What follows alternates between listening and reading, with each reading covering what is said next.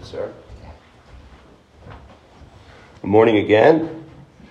And we are going to continue through the book of Nehemiah. And this week we are going to tackle chapter 11.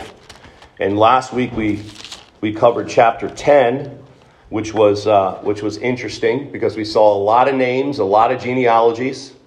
And when you go back, what's actually happening in Nehemiah is God has raised him up because the Israelites at the time were scattered all over the known world. And he had raised Nehemiah up to go back to Jerusalem. He had never been there. He was 800 miles away in Persia. And God had raised him up to go and rebuild the walls that were torn down. And so he succeeded at doing that in about 52 days. And then after they rebuilt the walls, they had started to try to follow the word of God. They saw the word of God. The law was opened up to them. They had never read it. They wept and they confessed their sins. They made a covenant, which is all of chapter 9 and 10 is about that covenant that they made. And last week was the specifics of the covenant of what they were going to do to ensure that that covenant was kept for generations to come. And if anybody remembers, the one thing that they were literally obsessed with on keeping covenant was keeping the house of God, not neglecting the house of God. And we talked about this last week, that the house of God is the temple at the time, and the temple had been rebuilt, but they had to have it kept by the priests, the Levites, the servants. The sacrifices had to go on 24 hours a day, 7 days a week. And so they needed to get all that back in place so that they could do what they had said and promised they would do in this covenant. But what we talked about was, what does that point to? How does that relate to us? Well, how does it relate? Jesus Christ is the new temple. He is the place now where heaven and earth meet. We don't have to go into the temple. We don't have to go into the Holy of Holies. We could simply come to Christ. And we talked about the house of God and the law of God was put into place for our protection. Because God is so holy and he's on his throne in heaven. And for him to speak and interact with his chosen people in order to make them pure for the world is he had to make sure they weren't consumed by his presence. So build this temple, do these sacrifices, do all this stuff, and it kept them as a safety zone, as a covering. And so now in this chapter, they're sort of expanding even more. And in chapter 11, we're going to see some genealogies and things like that. But we're also going to see not only the temple of God being kept, but Jerusalem, the holy city, being repopulated. And so this is another big pivot point in the history of Israel. And so we'll start at Nehemiah. We're only going to read through the first 9 verses. There's actually 36 verses. But again, they're just names. I don't want to say just names, but it would take us weeks and weeks to go through all the names and the meaning of the names. What I'm going to do is sort of summarize what these names mean. And we're going to talk about why the certain names were meant to be exactly where they are in these genealogies. So join with me. If you could look up at the screen if you like, or you can open to Nehemiah chapter 11, verses 1 through 9. There are Bibles in the back. If you would like one, Jerry will get you one. So it says, "Now the leaders of the people lived in Jerusalem, but the rest of the people cast lots to bring 1 out of 10 to live in Jerusalem, the holy city, while 9/10 remained in the other cities." So there were 50,000 people roughly at the time. So we're looking at about 10% of those 5,000 that will actually live in the walled city. "And the people blessed all the men who volunteered to live in Jerusalem." Now these are the heads of the provinces who lived in Jerusalem. "But in the cities of Judah, each lived on his own property in their cities. The Israelites, the priests, the Levites, the temple servants, the descendants of Solomon's servants." Verse 4, "Some of the sons of Judah and some of the sons of Benjamin lived in Jerusalem." That's in that walled city. "For the sons of Judah, Athaiah, the son of Uzziah, the son of Zechariah, the son of Amariah, the son of Shephatiah, and the son of Mahelelel." I know that's right. Where's he going with it? But here's the important part. "Of the sons of Perez. And Masiah, the son of Baruch, the son of Colhozah, the son of Hazaiah, the son of Adaiah, the son of Joiarib, the son of Zechariah, the son of the Shilonite. Now these are going all back into the history of Israel, back even to the Exodus, even before that. So they are important. And again, verse 6, all the sons of Perez who lived in Jerusalem were 468 able men. Now these are the sons of Benjamin, Salu, the son of Meshullam, the son of Joed, the son of Pedaiah, the son of Koliah, the son of Maaseiah, the son of Ithiel, the son of Jeshiah, which is actually Isaiah, a variation of spelling that, not related to the prophet. And after him, Gabai and Sallai, 928. And in verse 9, Joel, the son of Zikri, was their overseer, and Judah, the son of Hassenuah was second in command of the city. I almost got them all, and this Hassenuah, or whatever his name is, messed me up. So we'll preach on him next week. I'm going to find some dirt. All right, so Nehemiah chapter 11, 10 to 14 lists the priests. Verses 15 to 19 lists the Levites. Verses 20 to 36 lists the rest of Israel, of the priests and of the Levites. There were in all the cities of Judah, each in their own inheritance. So here we have the repopulation of the holy city.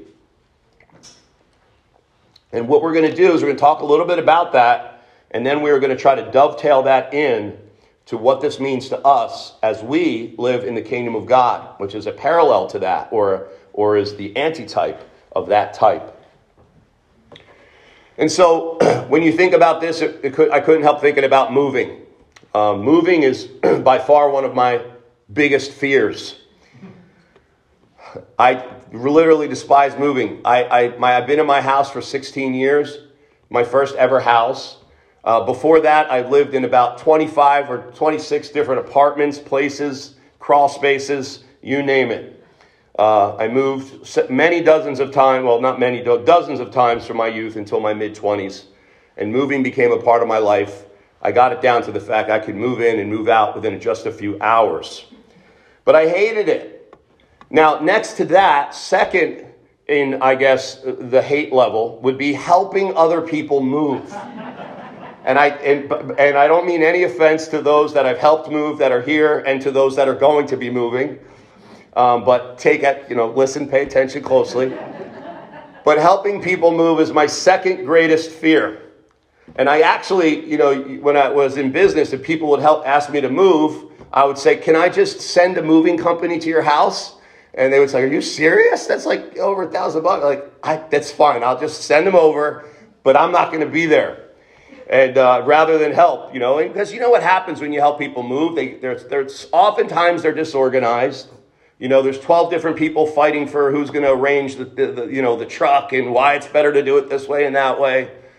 But best of all is when you show up and someone says, they're not packed, And so now you're packing, they bring you to a room and they're like, we didn't get to this one. So you could just start putting all this stuff in boxes. And so that stuff I don't like to do. And I couldn't imagine what's going on here in Jerusalem, because all these people, not only did they move from Persia, all scattered throughout, the Assyrian Empire, the Persian Empire. They moved back into Judah, into Israel, but now they have to move and relocate again and move inside the city. And so that was sort of not even compared to the most unpleasant move of the Israelites, which was when they were moved out of the promised land prior to this. Because again, remember, they were in exile the northern kingdom was in exile over a couple hundred years, and they were dispersed. But the southern kingdom had been in exile for 70 years. And so they were literally uprooted out of their homes by this barbaric army, the Babylonians, and the northern kingdom, the Assyrians. And they were relocated and scattered all over. Now, when the Assyrians came in from the north, that was in 721 BC, they came in and they took the 10 tribes of Israel, because Israel was divided into two, the northern and the southern kingdom. The northern kingdom were 10 tribes, and the southern kingdom was called Judah. And that was the tribe of Judah and the tribe of Benjamin. But the northern kingdom, I don't know if you've ever heard of the lost tribes of Israel. That's what they're referring to, those northern kingdom, that northern kingdom, because the 10 tribes lost all of their genealogy because they were literally scattered and then incorporated into all the other people groups. And so people often looked at the northern kingdom like Samaria with like, you're not a real Israelite. You know, you're half-breed or whatever they would say. And they could never prove it because the genealogies were lost. And so the southern kingdom was much different.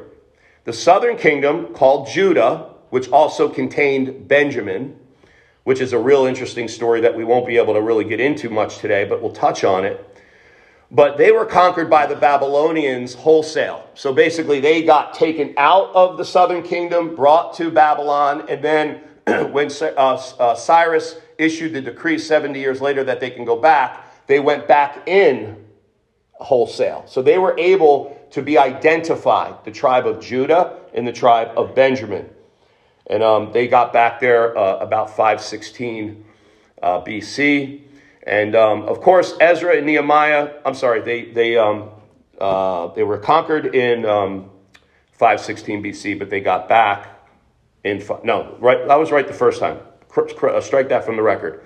So, of course, Ezra and Nehemiah tell the whole story of them coming back.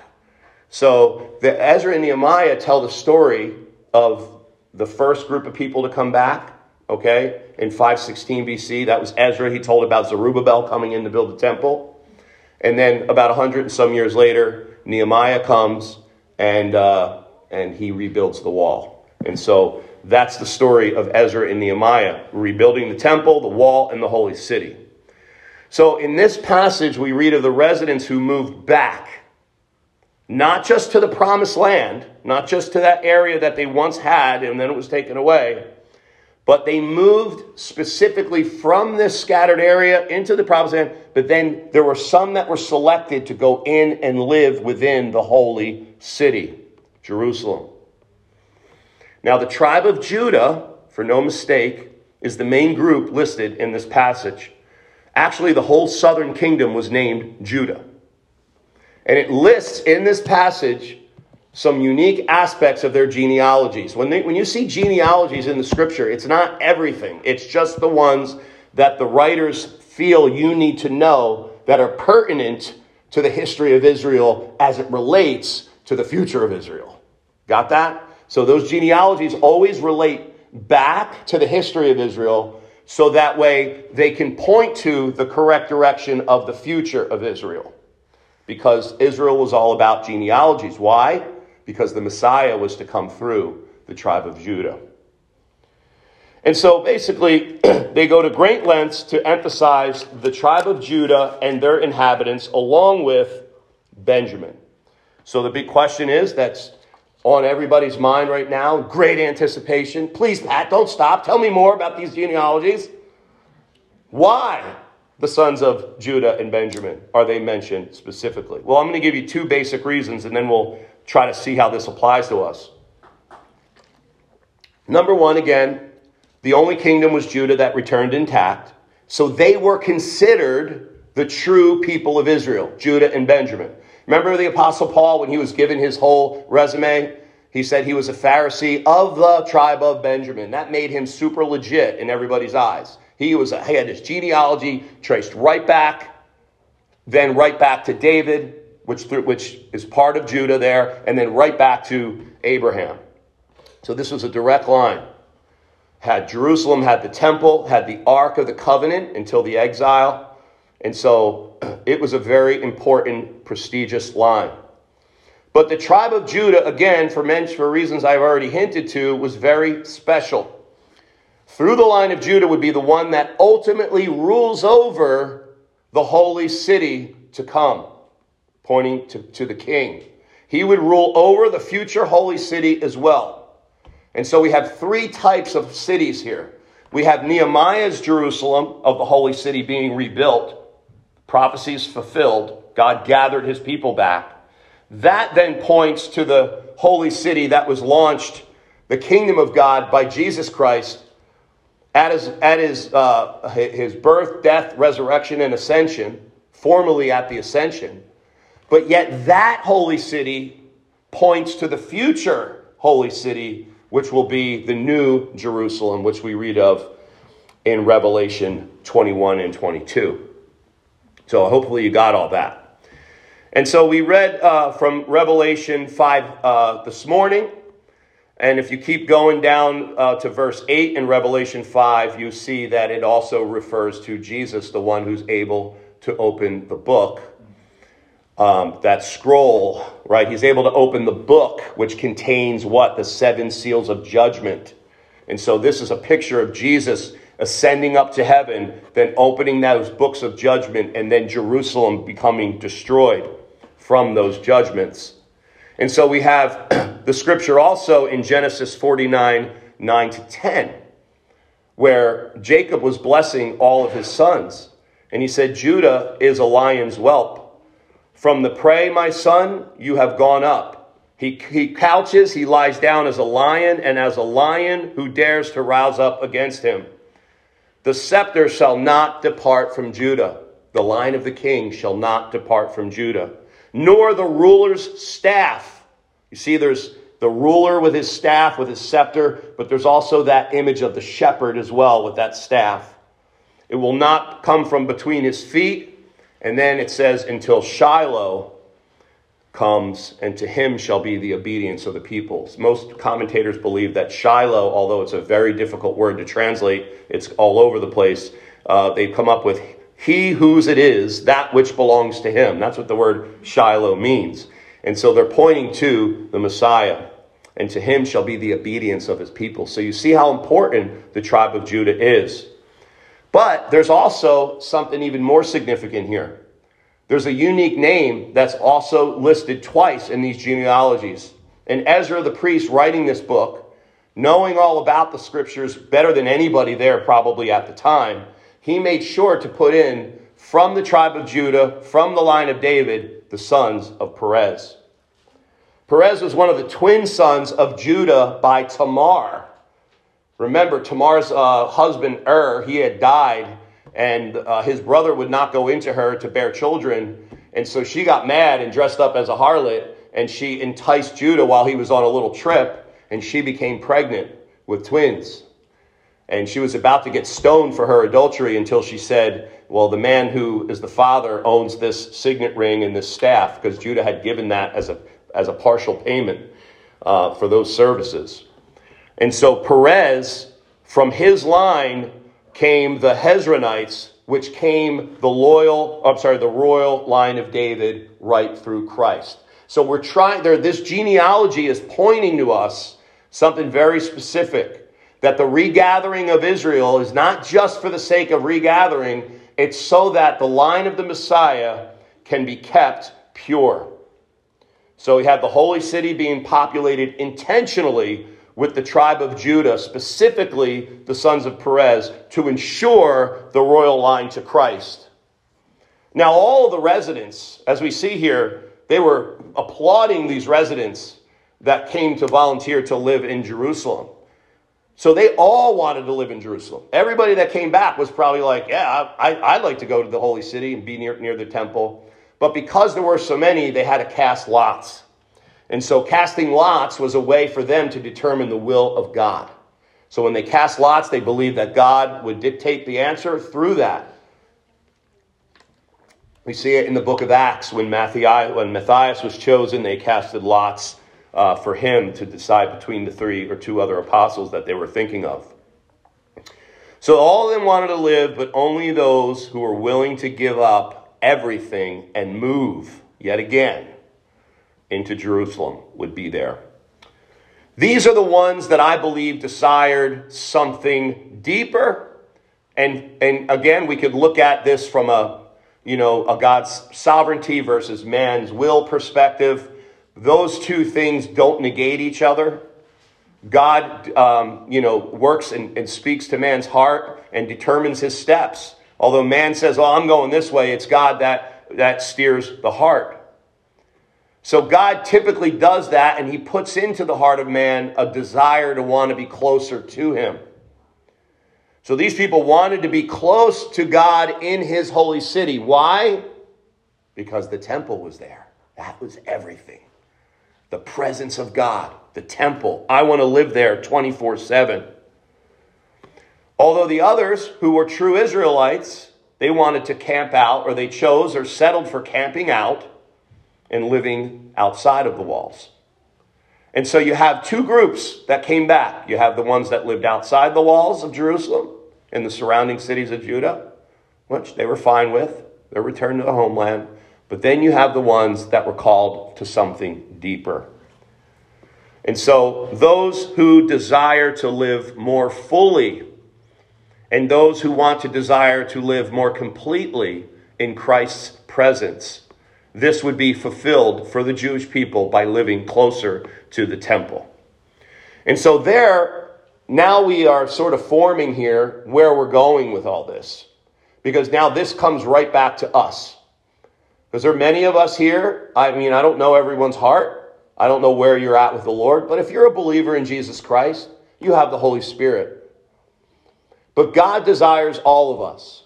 He wants our whole entire being. We've been talking about this every week almost. Full, complete, absolute surrender is what Christ wants. He doesn't want to settle for anything less. And so are we willing to take that step? Or should I say, move in to that holy city so that we can have that ability to draw closer to God. Now, again, that holy city is Christ. And so really what I'm saying is, are you willing to take that step today? Okay. And I know we have two full rows up here. Don't worry, they're not anxious seats. I don't know if you ever heard of the anxious seat. Back in the 1700s, 1800s, they would leave two or three rows in the front so that anybody who was anxious after, you know, the hard preaching, they could come and sit there and talk to the pastor and be saved, you know, and say the prayer and all that. And so that's not what that's for. But I will challenge you today, as I challenge myself, can we move closer to Christ? How can we move in closer? Now, I'm trying to think here, how would these people have thought about moving and relocating again? Well, number one, I think it applies to us greatly, is you have to, before you take a move, especially when we relocate our home, you have to count the cost. You have to count the cost. What is this going to cost me to make this move? When you move, there's so many things to consider. There's employment. Where am I going to find a job? How am I going to support myself? The demographics, the crime rate, you got to pack, you got to relocate. Depending on how light you live, you may have a lot of stuff to do. Like me, I don't even want to attempt ever moving from my house. Not even when all my kids leave. Even when my wife, you know, and I send her off to the assisted living in a couple years. I'm going to be at that house. No, she knows I'm joking. She's actually teases me that that's where she's sending me, so I had to get her back there. There's administrative work to be done. And if you don't consider these things and plan them out, you are going to have a problem. So moving into the city, i.e. getting closer and drawing closer to Jesus Christ in your life, isn't going to happen by accident. It's not going to happen by accident. God is able to change your heart, and he certainly does through his Holy Spirit. But you have an opportunity, even right now, because of your mind in Christ, to make a determination that you are going to make this move, that you are going to draw closer to him. And again, it's not by making church going more necessarily. It's not by, reading your Bible more, praying more. Those things can become, you can become dependent on those things as your metric. And when you do that, they become your Savior. They become your Lord. And I'm not saying that I don't want you to read and pray and go to church. But I'm saying that I want you to do that after you take care of the main thing. And that is full surrender and submission to Christ. And then those things will become so, they'll be just as important. They'll have so much value. But nothing will be compared to what you have in your heart with Christ when you move and take that next step. Number two, those who move into the city must give up their old life and old way of living. There's no commuting to this city. You have to live on campus.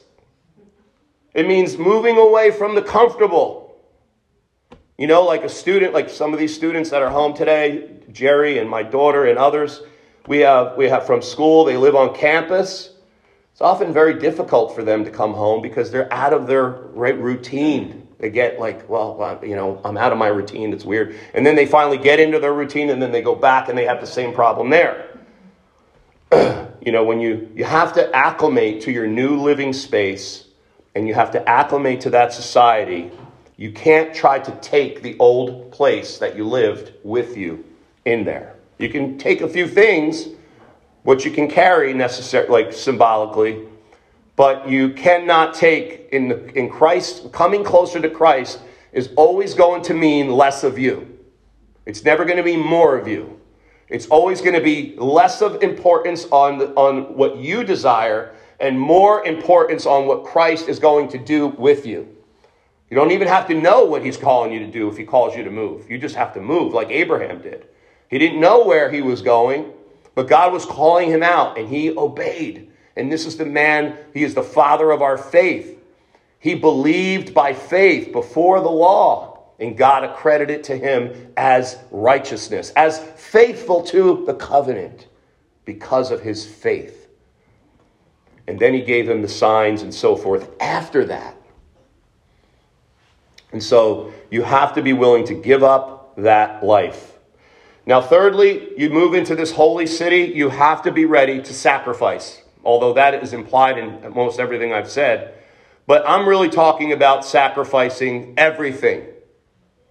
Jesus spoke about this. He said, the kingdom of heaven is like a treasure hidden in the field, which a man found and hid, and from the joy over it, he goes and sells all that he has and buys that field.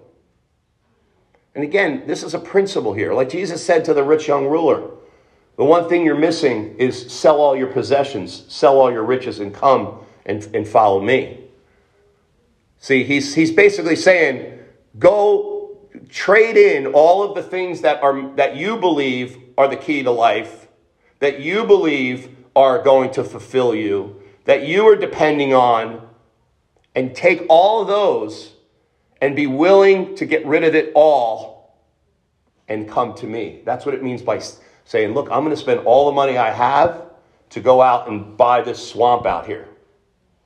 But you don't know there's a special turtle in that swamp, right? That's true. There's some weird turtle in there, right? And so if it's worth billions of dollars, you know, I'll buy that property for whatever I have. How much more? Christ, having Christ, there's no price that we can put on him. And so that's why we have to be willing to take everything and be happy with it, to be satisfied and content.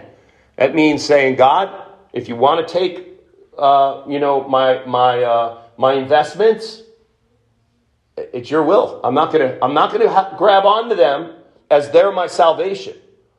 God, if even our own family members, we cling.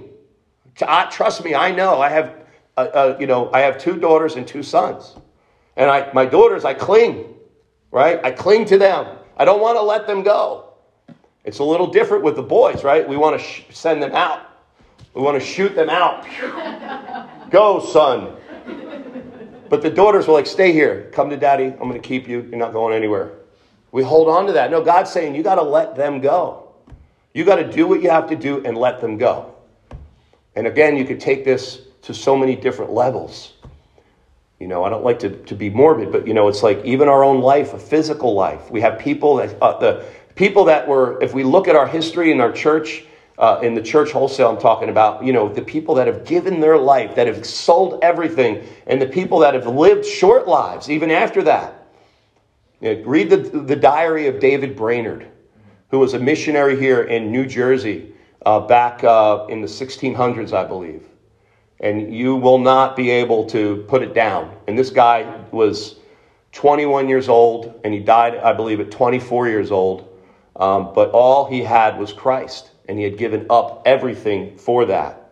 And so again, don't make this about, well, Pat thinks we shouldn't have good things. I'm not talking about that. God blesses you with all the good things that you have. They're from him. We got to remember that. What I'm saying is be willing to let go of those things to learn to get more of Christ. So, the fourth thing is that you have to be ready to commit to a new social order. As we get into the temple city, things were different in the temple city. You couldn't act the way you acted outside the walls. Couldn't go certain places. You couldn't enter in too far. But you also had to do other things too. You couldn't go into temple, a city as a Gentile, or only certain parts of it you could. You couldn't go in there and not keep the Sabbath. You go in there and you start, selling stuff on the Sabbath day, you're going to get booted out. And I'm not correlating that to Sunday service or Sabbath. That's a whole different thing. I'm just saying there was a different social order.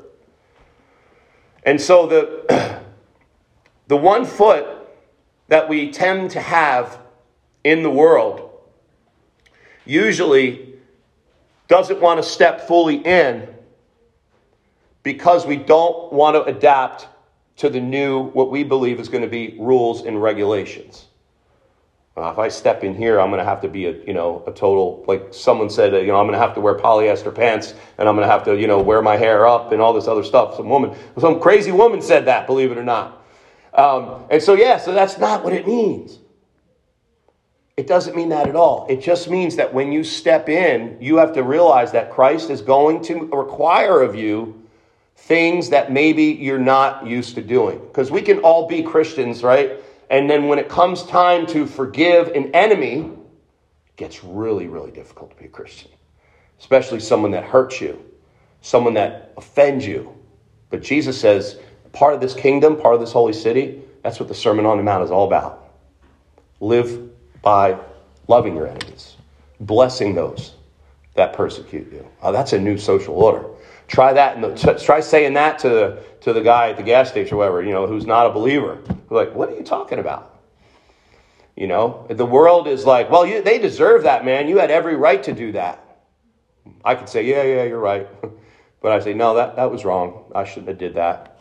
Well, they didn't treat you. They didn't tell you the truth. You could lie to them. You're just doing it to protect yourself. No, that's not part of this. My new social order is that I'm before the Lord and that he wants me to be pure in heart and in mind. You have to love God fully with all your heart, mind, and soul. You have to love your neighbor. Like I said, your enemies. You have to forgive those that have hurt you. Everyone. That doesn't mean certain people, the easy things to forgive. God has allowed that hurt to come to grow you as well. To forgive those that have let you down and hurt you. You have to live dependent on the Holy Spirit. It's no longer, again, about me. Me is the remnant of the old man. And 5, you have to be ready to fight at a moment's notice. There's no running or hiding. The walls keep you in. When you jump into that holy city, you are identifying yourself with Christ. Fully in, you're identifying yourself with Christ. I hope you do that. I hope wherever you go, you let people know whose you are. Because that will make your Christian life so much easier. You can't be the undercover Christian because you'll constantly be trying to keep your disguise on. You'll constantly be caught. Take with that mask off. You have to make that decision. But there's no running and hiding, no befriending the enemy. You will be attacked. In the gang world, there's something called the blood in, blood out assertion. And that simply means that gang members have to shed their blood to get in, and they have to shed their blood to get out. The best way to leave a gang or desist is from a gradual exit. Otherwise, it can be interpreted wrongly. For instance, if you leave abruptly, or you leave and hang out with a rival gang member, or even join another gang that's a rival, you will end up probably threatening your own life. Jesus rescues you from the rival gang, people. He rescues you from the vicious gang of darkness of the enemy. He transfers you to the kingdom of God, and he does it abruptly. And so you have to be ready for that war. Peter tells us in 1 Peter 5, your adversary, he prowls around like a roaring lion.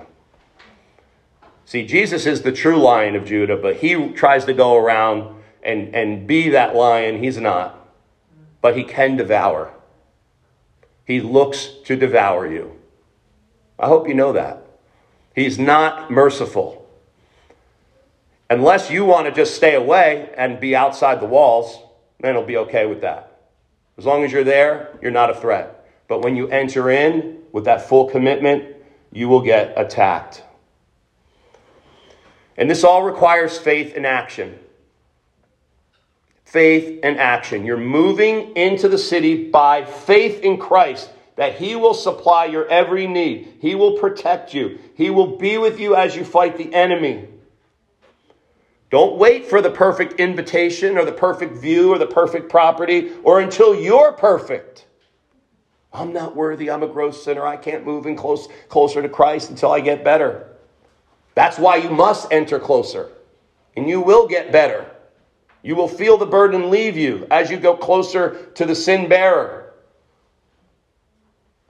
You don't put your foot in the shower when you're filthy, right? You don't just put your foot in.